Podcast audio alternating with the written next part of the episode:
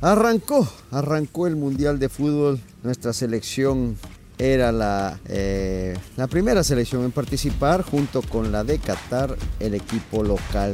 No había perdido un equipo eh, anfitrión en su debut en una Copa del Mundo, pero bueno, siempre hay una primera vez.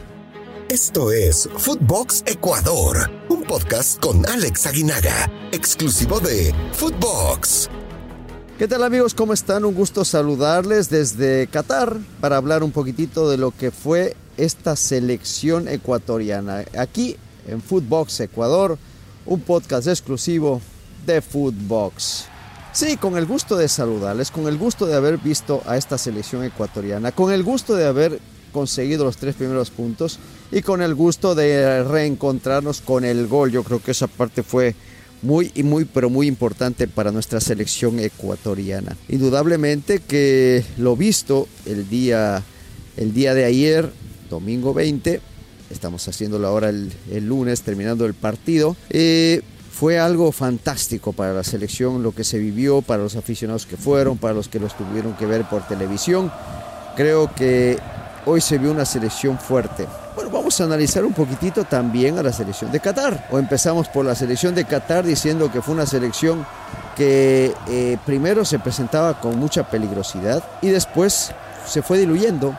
Se fue diluyendo porque Ecuador supo manejar los tiempos, porque Ecuador tuvo el control de la pelota, porque Ecuador no se desesperó, a pesar de que a los tres minutos le anulan un gol que a que a, luces eh, se daba como bueno, o por lo menos lo pensamos, después viene la, la revisión en el bar y termina sancionándose una posición adelantada de Michael Estrada después del el choque que tuvo Félix precisamente con el arquero Saad al-Chef que salía desesperadamente a buscar la pelota. Pero bueno, nosotros en general, yo pensaba que la selección se podía caer sin embargo, empezó a jugar con mucho más aplomo, empezó a tener la pelota, no se desesperaron, tocaron el balón en la zona posterior sin desesperarse y de a poquito iban eh, tratando de llegar al, arco rival. El pelota, la pelota, bueno, no es pelotazo porque realmente era saltar líneas y buscar a, a, Michael, buscar a Ener. Creo que dio resultado saltando toda esa línea de volantes que tenía el equipo, el equipo rival con Budiaf, con Atem, con Ahmed, con Pedro Miguel, con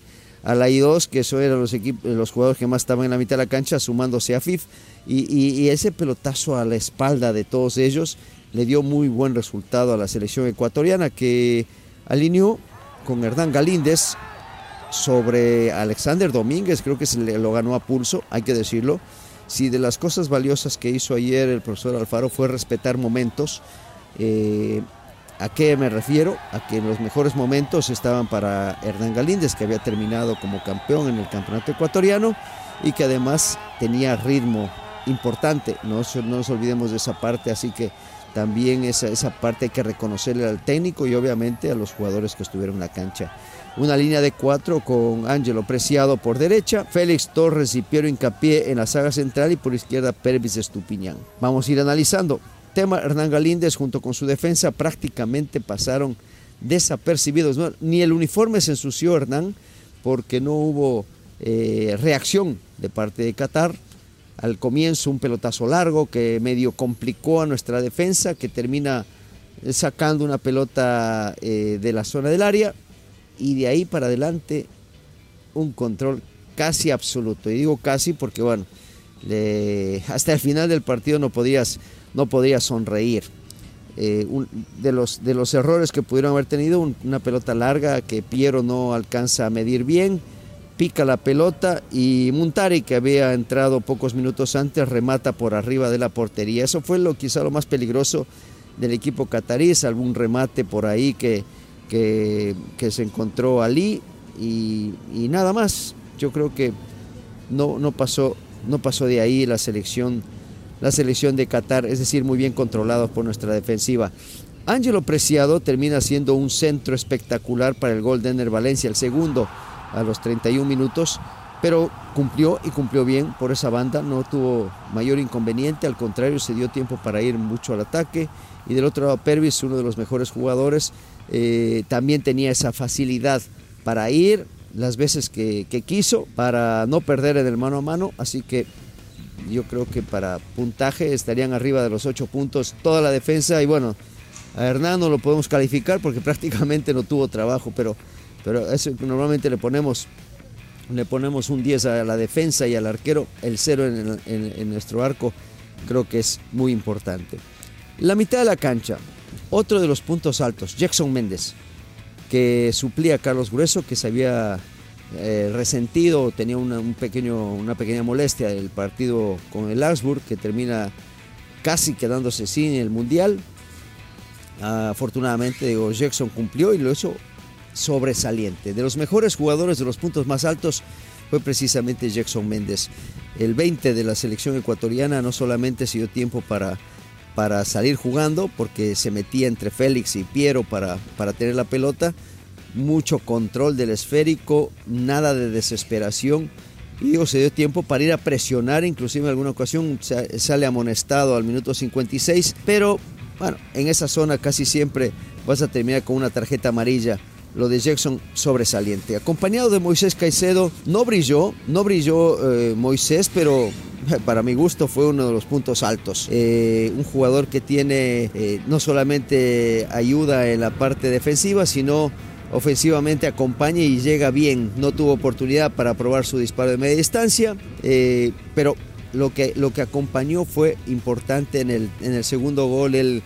Él, bueno, roban una pelota a la mitad de la cancha, él termina abriéndose demasiado, haciéndole el pase atrás para que Angelo tire el centro. Es decir, punto alto, punto alto de Moisés que no hay que decirlo que fue el mejor, pero cumplió en esa posición y yo creo que va a ir creciendo. Viene luego Países Bajos y Senegal para, para mostrar la calidad que tiene Moisés. Otra de las sorpresas, no jugó José Valencia, eh, perdón, José Cifuentes y juega Ener Valencia. Eh, cambia la línea de 4-3-3 que estaba manejando los últimos partidos el profesor Gustavo Alfaro y, manda a la cancha a Ener junto con Michael Estrada en la delantera. Dos hombres importantísimos que se supieron complementar. Que Ener el hombre que tenía más movilidad. Michael iba casi siempre a todos los balones aéreos. Ganó muchísimos, ganó muchísimos.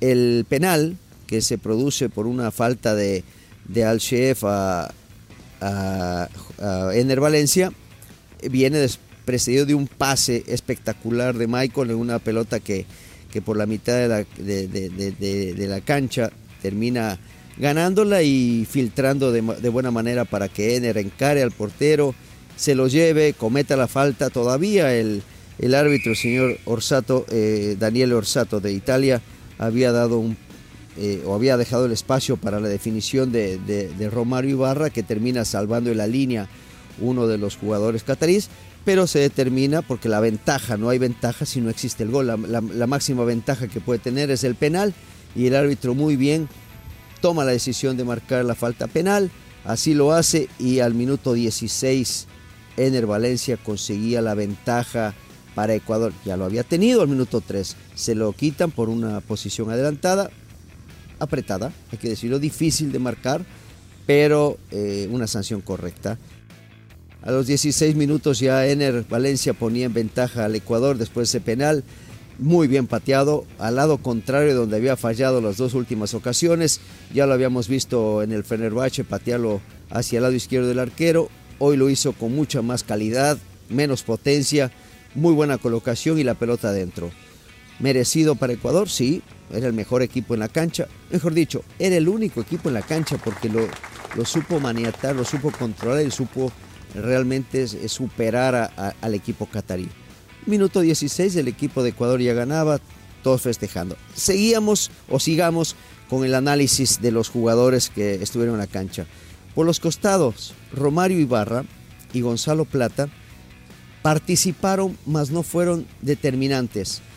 ¿Por qué razón? Porque el equipo de Ecuador estaba jugando de manera directa con los, con los centros delanteros, con, tanto con Michael como con Ener y Romario y Gonzalo tuvieron poca participación. Para la segunda mitad sale Romario, entra Jeremy, Jeremy Sarmiento, que tuvo un mejor desempeño que, que, Romario. ¿Por qué? Porque ya salió también Ener y empezaron a jugar más la pelota al piso. Ya no buscando tanto a los dos delanteros, sino tratando de tenerla.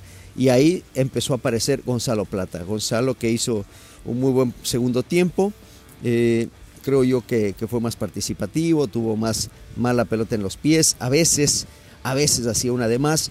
Pero bueno, me, gustó cómo, eh, cómo encaró, cómo, se mostró eh, en el fútbol que él normalmente muestra, tiene y, cada partido lo, hace cada vez mejor, tomando mejores decisiones, aunque lógicamente le, faltó el, último pase, con el pase para gol, eh, lo tuvo en alguna ocasión, eh, intentó, intentó y creo que eh, Gonzalo para la segunda mitad fue de lo más alto.